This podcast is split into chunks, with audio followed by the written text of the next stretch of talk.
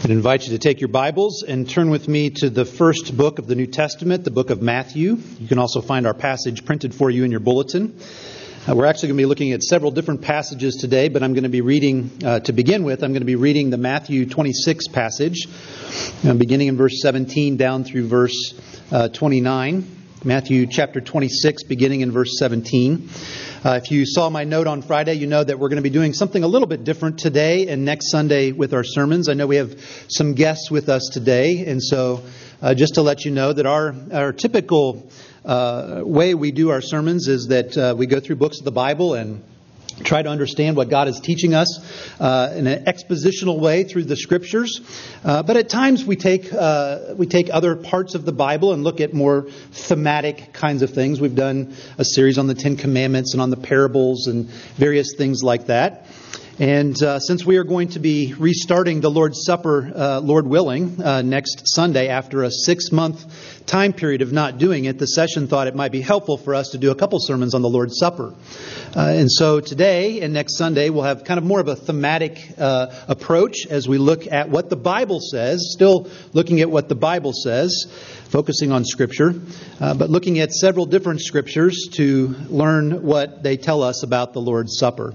So today we're going to be starting with Matthew chapter 26, and I'll begin in verse 17. Now, on the first day of unleavened bread, the disciples came to Jesus, saying, Where will you have us prepare for you to eat the Passover? He said, Go into the city to a certain man and say to him, The teacher says, My time is at hand. I will keep the Passover at your house with my disciples. And the disciples did as Jesus had directed them, and they prepared the Passover. When it was evening, evening, he reclined at table with the twelve. And as they were eating, he said, Truly I say to you, one of you will betray me. And they were very sorrowful and began to say to him, one after another, Is it I, Lord? He answered, He who has dipped his hand in the dish with me will betray me. The Son of Man goes as it is written of him, but woe to that man by whom the Son of Man is betrayed. It would have been better for that man if he had not been born. Judas, who would betray him, answered, Is it I, Rabbi? He said to him, You have said so. Now, as they were eating, Jesus took bread, and after blessing it, broke it, and gave it to, his, to the disciples, and said, Take, eat. This is my body. And he took a cup, and when he had given thanks, he gave it to them, saying, Drink of it, all of you, for this is my blood of the covenant, which is poured out for many for the forgiveness of sins. I tell you, I will not drink again of this fruit of the vine until that day when I drink it new with you in my Father's kingdom. Let's pray together. Our Father, we come before you and we pray that you would open our eyes and you would prepare our hearts through the work of the Holy Spirit to understand your word and to be encouraged by it, be filled with hope. But also, Father, that you would move in us, that we would have an even greater love for you. And through that love, Father, that we would serve you in greater obedience in this week to come. We ask all of this in Jesus' name. Amen. Do you remember the first time that you went to a Presbyterian church? I don't. The first time I went to a Presbyterian church, I was in my mother's womb. I've been a Presbyterian all my life. I have grown up in the Presbyterian church. My grandfather was a Presbyterian pastor. I have grown up learning the Bible stories and the practices of the church. And in the mainline Presbyterian church that I grew up in, the PCUSA, as a 12 year old, uh, all of the young people went through a process called confirmation. And I too went through that process. It was many weeks of a class where we were taught the doctrines and the practices of the church. And at the end of that class, uh, became a member of the church and had the privilege of taking the Lord's Supper. I have grown up in the Presbyterian church all my life. First in the mainline church, and then when I turned around 15 years of age, I got involved with the PCA, and for the last 34 years have been a part of the Presbyterian Church in America. I counted them up. I think over the years of my adulthood, I've been part of about 10 solid, biblically confessional Presbyterian churches during my adulthood. I attended a Presbyterian seminary, Covenant Theological Seminary in St. Louis, and I've been ordained as a PCA minister for almost 25 years.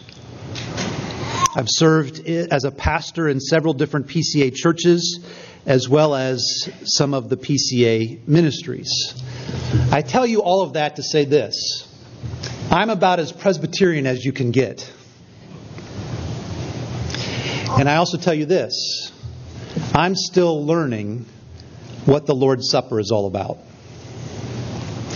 It is something that I continue to grow in my understanding, deepening my understanding and appreciation and desire to participate in the Lord's Supper. And maybe you are too. Presbyterian and Reformed churches understand the Lord's Supper a bit differently than most other believers most other churches. We differ from the Roman Catholic Church. We don't believe that Jesus is literally physically present in the elements.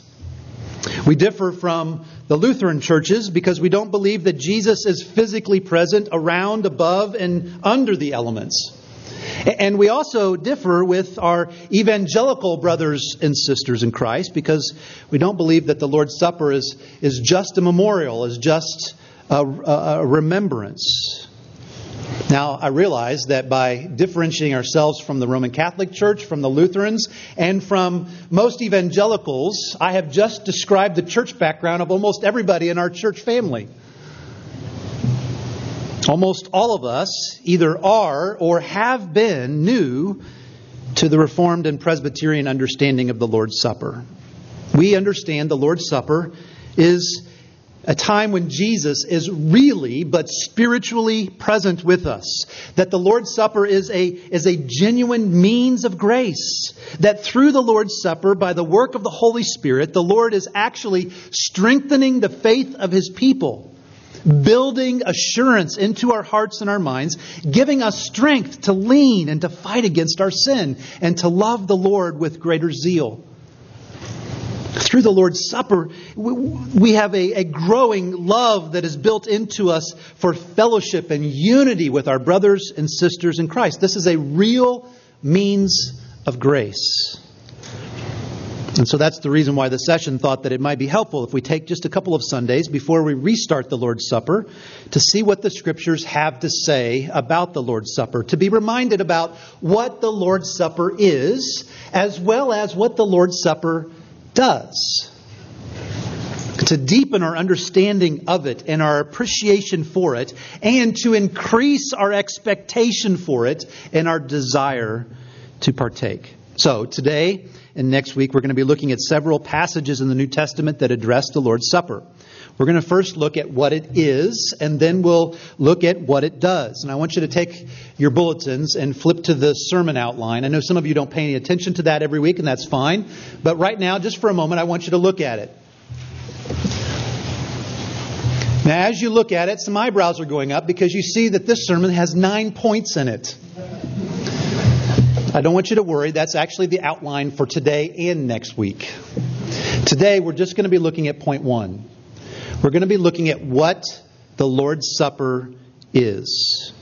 Next week, we'll look at what the Lord's Supper does.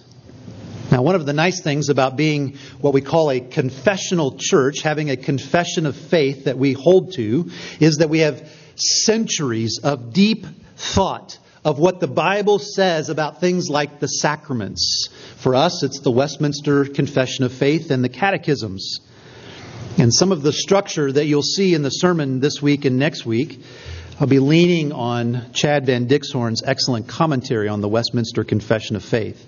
So let's dive in today and looking at what the Lord's Supper is. What is the Lord's Supper? Well, the first thing that I want you to see is that it is something that has been instituted. It's been something that has been given to us by Jesus himself. If you'll look back at the Matthew passage that we read at the beginning uh, just a few moments ago, you'll notice in the, the, in the Matthew passage that Matthew is describing Jesus and the disciples getting ready to eat the Passover. That's what we read in verses 17 and following. And as they were sitting down and preparing to eat the Passover, as they were participating in that remembrance of the, the wonderful occasion of what had happened in the past of Israel's history, we read these verses in chapter 26, verses 26 and following. As they were eating, Jesus took bread and after blessing it, broke it and gave it to the disciples and said, Take and eat, this is my body. And he took a cup, and when he had given thanks, he gave it to them, saying, Drink of it, all of you, for this is my blood of the covenant, which is poured out for many for the forgiveness of sins. Jesus was doing something absolutely remarkable in these verses. He was taking a long standing practice of God's people throughout hundreds and hundreds and hundreds of years, and he was changing the focus of it. He was changing the, the, the, the, the focus of the Passover to show it now is going to be the Lord's Supper. Jesus had the power and the authority to change the celebration of something that God said would last forever. He explained to the disciples from that point on the celebration would continue to be connected with the Passover, but it would be different. He showed them that the focus was no longer on remembering the events of the Exodus and how God had saved his people out of Egypt. But now, the focus was on the Messiah who had come, Jesus. He showed them that Jesus was the ultimate lamb that was slain, whose blood covered not the doorposts of their houses, but the cross. Jesus' body and his blood foreshadowed in the Exodus event and in the Passover celebration was now being fulfilled in their midst as Jesus was showing them that this was all pointing forward to him, being fulfilled in his life and death and resurrection. Paul said in 1 Corinthians 10, a passage that's also printed for you in your bulletin that we'll be looking at more next week, in verse 21, he refers to the Lord's Supper as the table of the Lord, as the cup of the Lord. In other words, the Lord's Supper is the Lord's Supper. It is His. It is He alone who has the authority to make the transition from the Passover to the Lord's Supper. Now, I want you to give you, I want to give you just two quick applications to be thinking about as you meditate on this truth. The first is this the Lord's Supper is Jesus' supper. He is the only one with the authority to take an Old Testament sacrament of Passover and transform it into the Lord's Supper. It is His table. So we must observe the Lord's Supper as Jesus instructs us to do. Uh, we can't just turn it into anything that we want or change the focus or change the meaning or change the purpose to fit our own circumstances. The Lord's Supper is the Lord's Supper. It is Jesus's, and such as it is, we must celebrate it according to the ways that Jesus says we're to celebrate it. A second application on this particular point. As we read about how Jesus here was taking something that was such a time honored practice of the church, of these, of these men that were gathered together in the house of this unnamed man to celebrate the Passover together, as we see that Jesus takes it and transforms it into what it was foreshadowing and pointing toward him, we're reminded of the continuity of the entire Bible. Jesus was showing the disciples at this last Passover meal that the Exodus and the Passover in the Old Testament was ultimately pointing to Him. It's just as Jesus showed the two disciples after his resurrection as he was walking on the road to Emmaus. He opened the Old Testament, it says, and they, they were shown by Jesus how the Old Testament pointed to Jesus. The Bible, from the beginning to the end, is unified. It is the story of God's pursuit of his people redeeming them through the Messiah that had been foreshadowed in the Old Testament and was now fulfilled in the New Testament. Now, once you start to understand that, once you start to see the continuity of the Scriptures from Genesis to Revelation, it will revolutionize how you read the Scriptures. You'll see this one story that unfolds as we see the creation that God does, and we see the fall, and we see sin coming into the world, and we see the promise of redemption, and then we see the fulfillment of that redemption in Jesus, and the promise, as we looked so recently in Revelation, of the consummation of all things.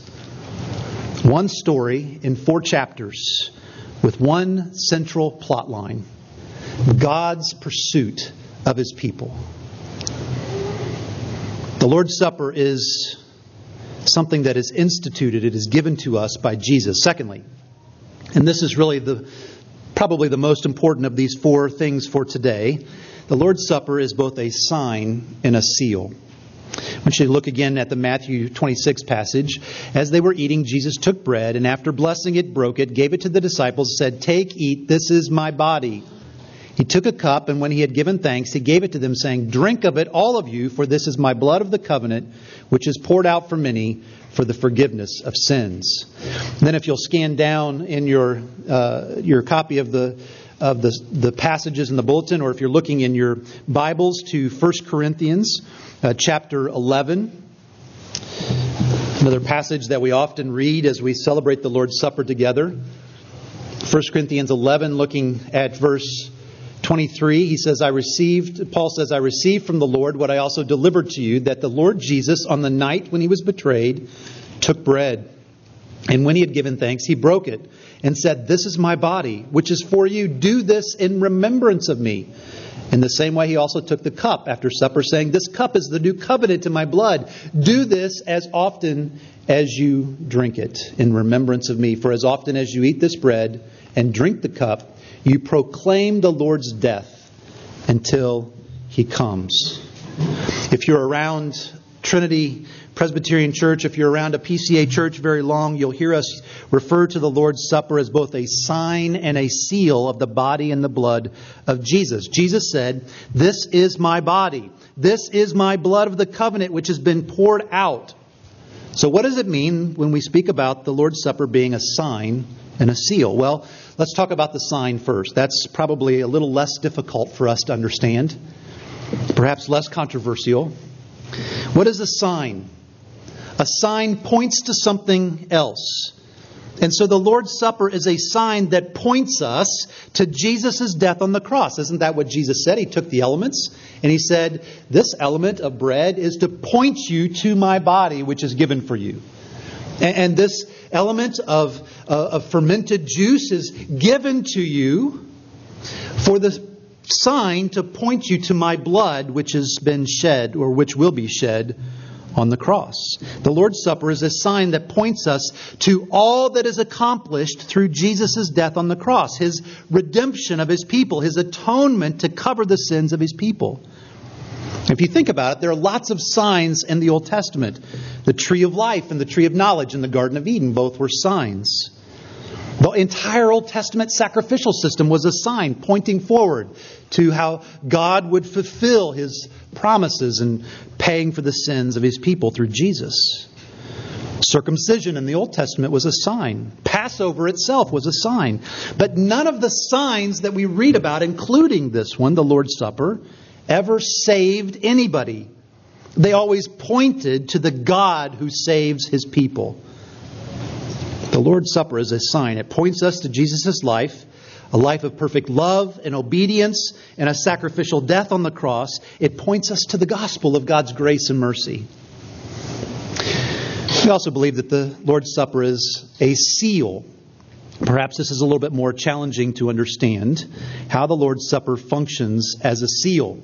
I don't have it printed for you in your bulletin, uh, but you could later this afternoon look at Romans chapter 4. There's a very interesting passage that Paul uses there. Paul is writing there in Romans 4, where he's explaining about Abraham having faith in the Old Testament. And he says this very interesting thing in verse 11 of chapter 4. He's, as he's explaining about Abraham in the Old Testament, he says this Abraham received the sign of circumcision as a seal of the righteousness that he had by faith. Now, what does that mean? Well, what is a seal? I don't mean the animal, the animal that you see in the ocean. A seal in the ancient culture was something that declared the truth or the authenticity of something else. In, ancient cultures, it was often a wax seal that would be put on some kind of important document that would be going from one place to another. It was, it was a wax seal that would declare when the person received the document after it had traveled from wherever it was coming, that that document was legitimate, that it was authentic, that it was real, that it was true. So listen, this is how the Lord's Supper is a seal. The Lord's Supper is a seal in that it declares and guarantees God's promises and blessings are true and real and authentic for true believers in Christ who partake in faith. Now, this is where people can sometimes get tripped up. So let me give you two important distinctions. A seal does not make something real. It doesn't cause something to be real. It only declares or certifies or testifies to what is already true and real. Let me try to il- illustrate this for you. Uh, Dr. Nyman, one of our elders, uh, went to school to become a doctor eventually. I think he went to school to become something else to start off with. Eventually, he became, went to school to become a doctor. He went to school and he learned all of the things that he needed to learn. He went through the training. He gained the knowledge and the skills that were necessary to serve as a doctor. And once all of the conditions were met in his educational program, then he was given what? A diploma. He was given a diploma, and that diploma certifies or testifies or seals what is true. That diploma doesn't cause Dr. Nyman to be a doctor. But it testifies, it certifies, it seals what is true.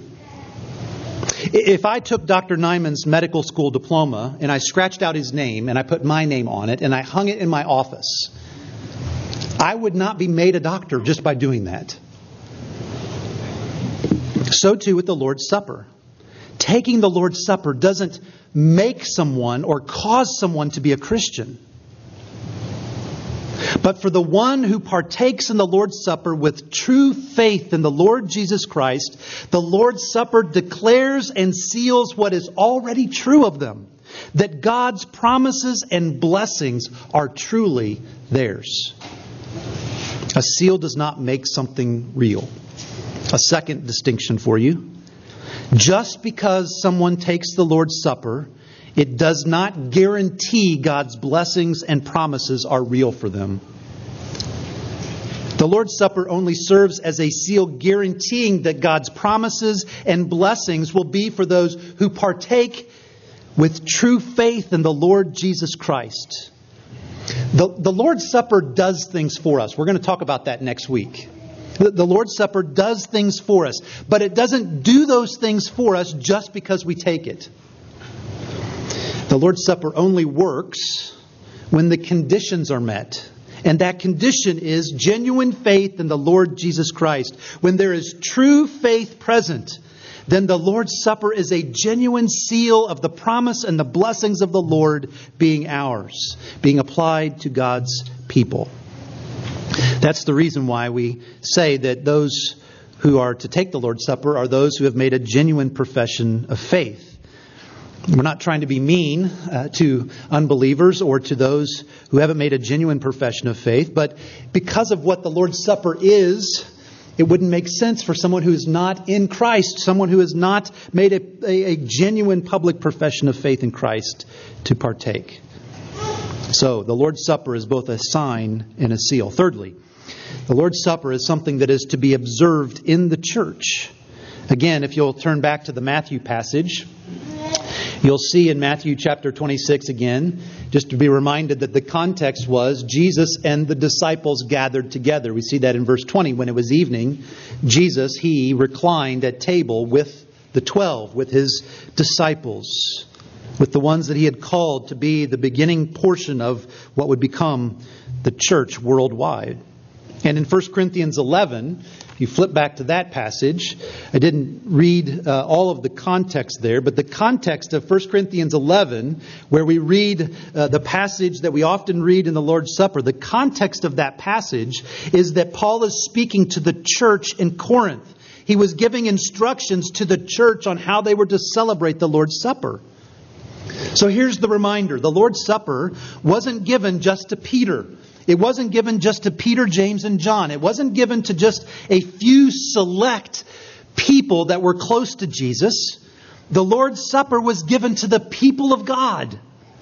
It was meant to be observed and celebrated by the people of God in God's church.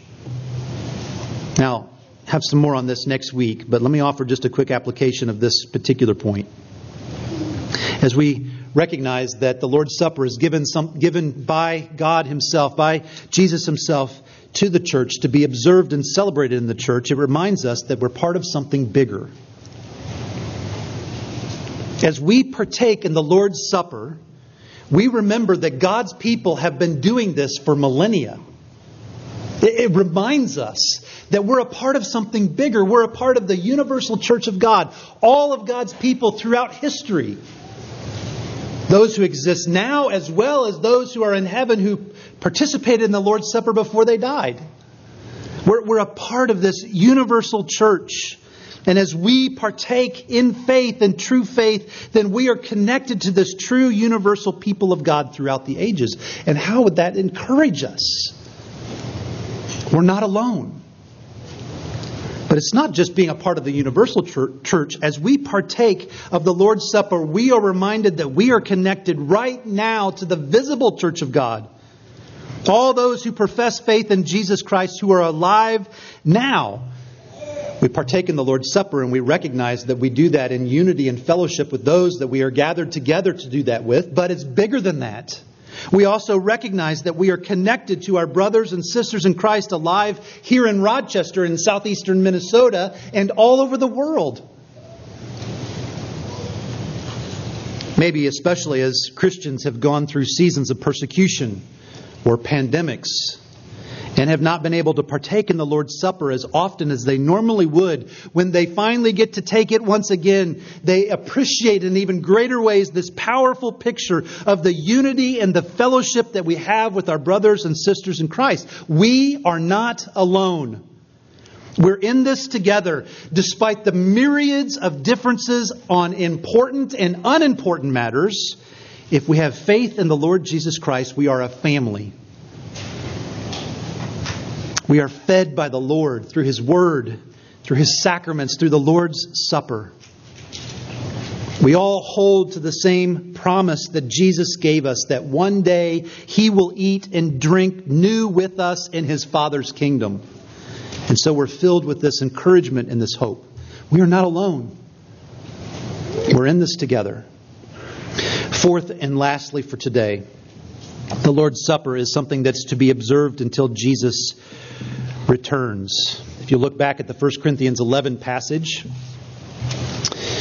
you'll see again in those familiar verses, verses 24 through 26, particularly verse 26, after Paul gives the instructions, reminding them what Jesus said This is my body, which is for you, this is the cup, uh, new covenant, my blood. And then in verse 26, he said, As often as you eat this bread and drink the cup, you proclaim the Lord's death until he comes. As often as you eat this bread and drink the cup, you proclaim the Lord's death until, he's, until he comes. In the Matthew passage, Jesus told his disciples that in eating the bread and drinking the cup, they were remembering him. And the sense there is that they would be remembering him over and over and over again. This is part of what makes a sacrament a sacrament. It's given to us by Jesus, and we're told to do it until he returns. There are lots of ways that, as, that God's people can go about remembering Jesus and his sacrifice throughout their entire lives. They can remember Jesus, but the Lord's Supper is one of the things that God has given to us for that. Jesus nor the Bible tell us how often or how frequently we should celebrate the Lord's Supper. That's left up to the wisdom and the discretion of the local leaders. But the Lord's Supper is clearly something that is to be observed and celebrated by God's people around the world until Jesus comes back. So, just one final application for today. The Lord's Supper is a means of grace, but it is not the cause of grace. The Lord's Supper is not of the essence of our faith. It is a means, it is a tool that God gives to us to, and uses to nourish and to strengthen our faith, but it is not the substance of our faith. Jesus is the substance of our faith. Think of it this way when the thief on the cross put his faith in the Lord Jesus Christ, Jesus didn't stop the crucifixion to take everybody off the crosses so that they could go gather in Jerusalem with the other believers and celebrate the Lord's Supper before he died. It didn't rise to that level of importance. It wasn't of the essence of his faith. He said, No, today you will be with me in paradise to the thief.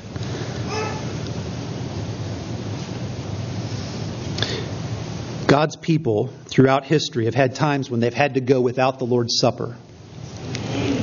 During intense persecution, sometimes while they've been separated from God's people, and even during pandemics.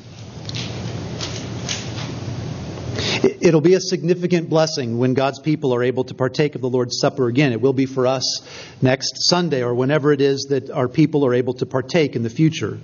But we must always remember this truth. The Lord's Supper is a means of grace. It is a means by which God helps us to grow in our faith, but it is not the essence of our faith. So that helps us to keep pers- things in perspective, especially when we have to go a season, perhaps sometimes a long season, without partaking. God will provide everything that we need to keep us as His very own. So, the Lord's Supper is something that is instituted. It is given to us by Jesus. It is a sign and a seal of his, of his working, of His blessing, of His grace, His mercy to us as we come and partake in faith. It is something that is to be observed in the church, and it is something that is to be observed until Jesus returns. I heard a pastor friend tell a somewhat famous story that's often referred to as Beethoven's Kiss. Now, as with many stories like this, there's some debate among scholars and historians about how, well, if this story actually took place, and if it did, how exactly it took place. But the picture that it gives to us is helpful. Andor Foldes was a 20th century famous Hungarian born pianist. And when he was a young man in his teenage years, uh, he, he tells the story of how he went through a, a season of a personal crisis. He didn't reveal what it was, but something that was affecting him significantly, so significantly that it was even impacting his, his practicing of the piano. Eventually, someone, a family member or a friend, decided to take him to visit Emil von Sauer. Von Sauer was a famous German pianist. Von Sauer was the last living student of Franz Liszt, and Liszt had studied under Beethoven. So you see the connection. Foldes, a young boy, struggling with some personal crisis. Someone takes him to go visit von Sauer. Von Sauer was the last living student at that time of Franz Liszt, and Liszt had studied under the great Beethoven. Foldes sat in von Sauer's living room in front of a piano, and eventually von Sauer told him that he wanted him to start playing on the piano. So Foldes sat down and began to play. And he played and he played, and eventually what he was expecting was von Sauer would stop him and critique him and tell him what he was doing wrong and try to help him be encouraged to be a better pianist. But he didn't stop him. He told him to keep playing, and when he came to the end of whatever piece he was playing, he told him to play some more and play some more and over and over again. Foldes would be playing the piano as von Sauer listened.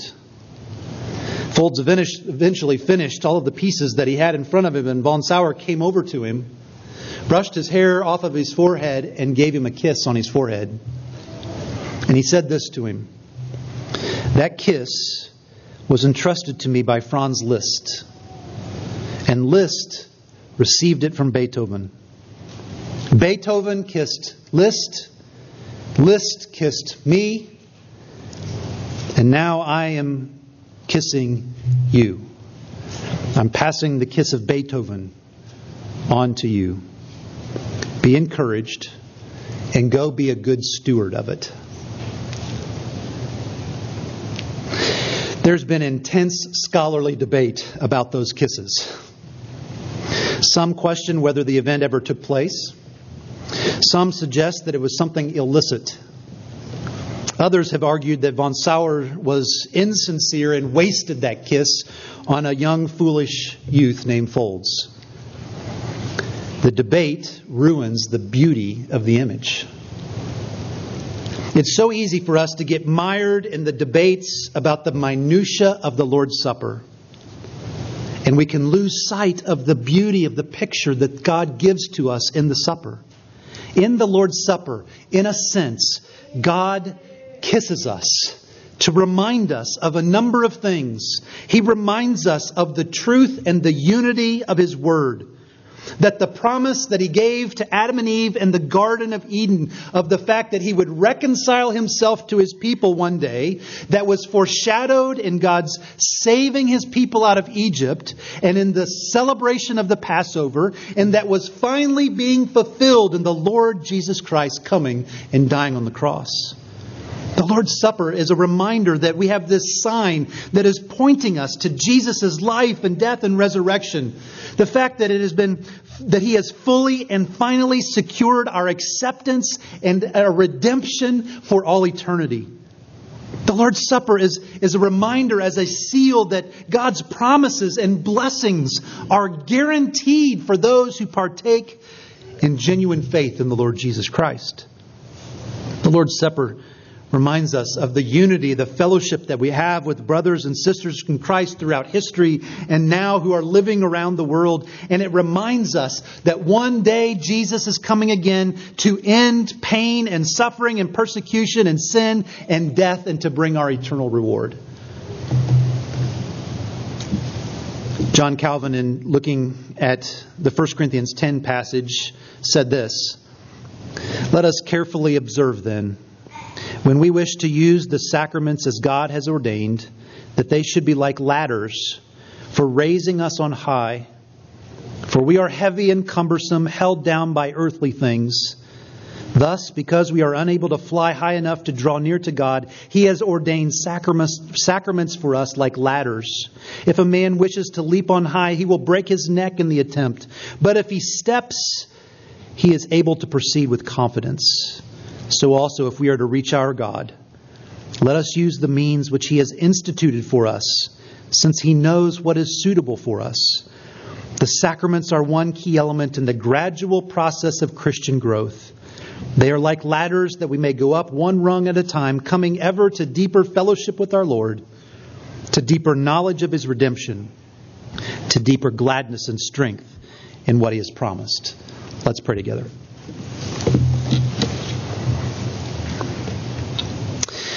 Father, we are overwhelmed with thankfulness as we consider the fact that you, in your providence, in your holy will, in your goodness, you have provided helps for us. You have provided the Lord's Supper to nourish and to strengthen us and to point us once again to our Savior. And we grieve because we have not been able to partake in the Lord's Supper as we are used to.